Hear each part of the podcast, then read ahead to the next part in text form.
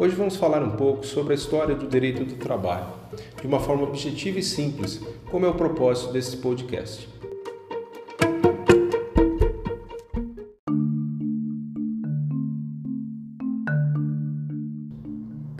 A partir de um certo momento da vida, todos nós trabalhamos, de uma forma ou de outra. A dona de casa, por exemplo, trabalha incansavelmente em seu lar, mas ela não pode ser considerada um empregado, pois não possui salário nem patrão. A pessoa que recebeu uma poupuda herança, que lhe oferece bens e rendimentos, de certa forma também trabalha para administrar os bens recebidos. Porém, pretendo falar sobre o trabalho assalariado, que de forma ainda muito tímida surgiu após o triste período da escravidão. Somente após a Revolução Industrial no século XVIII, da reação humanista que se propôs a garantir ou preservar a dignidade do ser humano, ocupado no trabalho das indústrias, e o início de novos processos de produção de bens, surgiu a necessidade de dotar a ordem jurídica de uma disciplina para reger as relações individuais e coletivas de trabalho. Daí surge o ramo do direito chamado direito do trabalho, como conhecemos atualmente. Veja que não estou tratando aqui da história do trabalho em si, que poderia ser entendida através da evolução da infraestrutura social e o modo como o trabalho desenvolveu-se. Aqui pretendo discorrer, de forma muito sucinta, a respeito da evolução normativa do trabalho, ou seja, como a legislação evoluiu ao longo do tempo.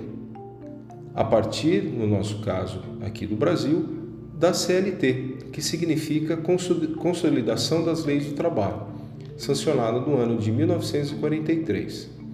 As leis trabalhistas no Brasil foram surgindo de forma desordenada. Cada profissão tinha uma norma específica. No ano de 1935, surgiu a Lei 62, porém aplicável apenas a industriários e comerciários, e assegurava-lhes diversos direitos.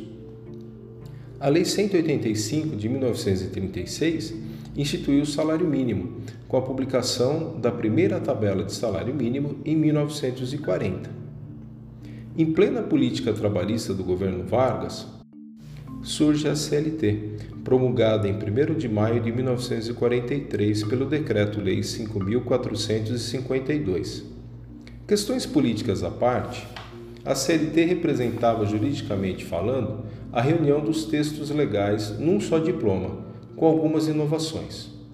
Contudo, a CLT nasce defasada em razão da mutabilidade e a dinâmica da ordem trabalhista já vivenciada na época, o que fez com que surgissem diversas outras normas após o início da vigência da CLT, tratando, por exemplo, do repouso semanal remunerado e feriados, menores aprendizes, adicional de periculosidade, contrato por obra certa, dentre outros assuntos, sendo que muitas dessas outras leis e decretos ainda vigoram.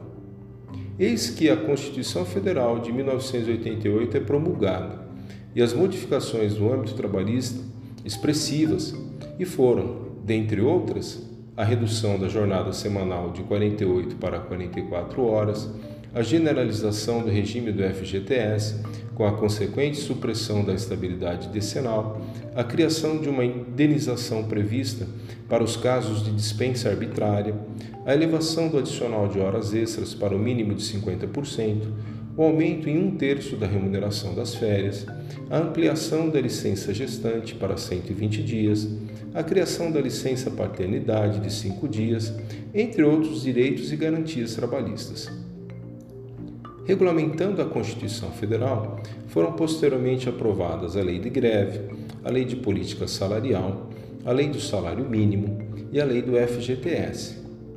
Entre os anos de 97 e 2008, foram promulgadas outras tantas leis, porém somente em 2017 a CLT foi significativamente alterada, com a modificação de muitos artigos e inclusão de outros. O principal propósito foi de buscar flexibilizar a legislação, dando mais espaço para que algumas regras sejam estabelecidas entre as empresas e seus empregados, seja diretamente entre eles, seja através das negociações coletivas, ainda que de forma diferente da prevista em lei. É a chamada prevalência do negociado sobre o legislado. Muito bem, acredito que este avanço legislativo deve prosseguir sempre, pois acredita-se que algo em torno de 50 milhões de brasileiros estão desempregados ou na informalidade, sem proteção trabalhista ou previdenciária, sendo necessário encontrarmos soluções de equilíbrio, pois os empresários reclamam, e com razão, do custo elevado dos encargos trabalhistas e tributários. Como se vê, o mundo do trabalho vai se transformando a cada circunstância histórica. É isso, pessoal. A todos um bom final de semana e até o próximo episódio.